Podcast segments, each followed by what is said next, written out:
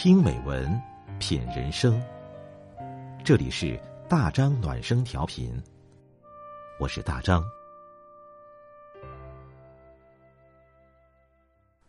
朋友你好，今天我们分享的文章是：别高估自己和他人的关系。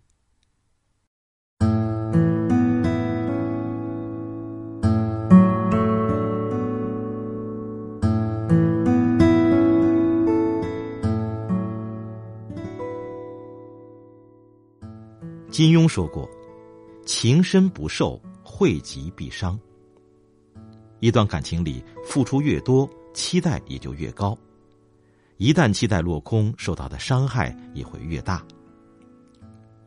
在电视剧《小欢喜》里，童文杰对自己的助手小金非常照顾，不仅在工作上对小金百般提携，年终奖也帮小金争取最好的。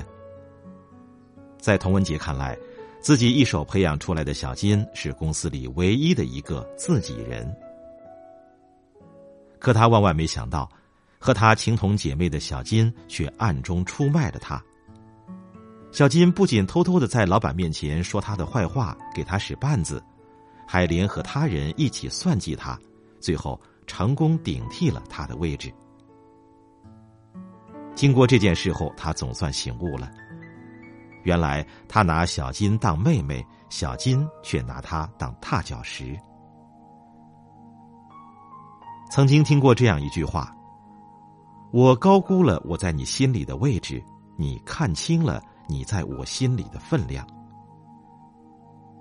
生活往往不会全部照着我们所预期的那样发展，不是你掏心掏肺的对一个人，那个人也就会同样对你。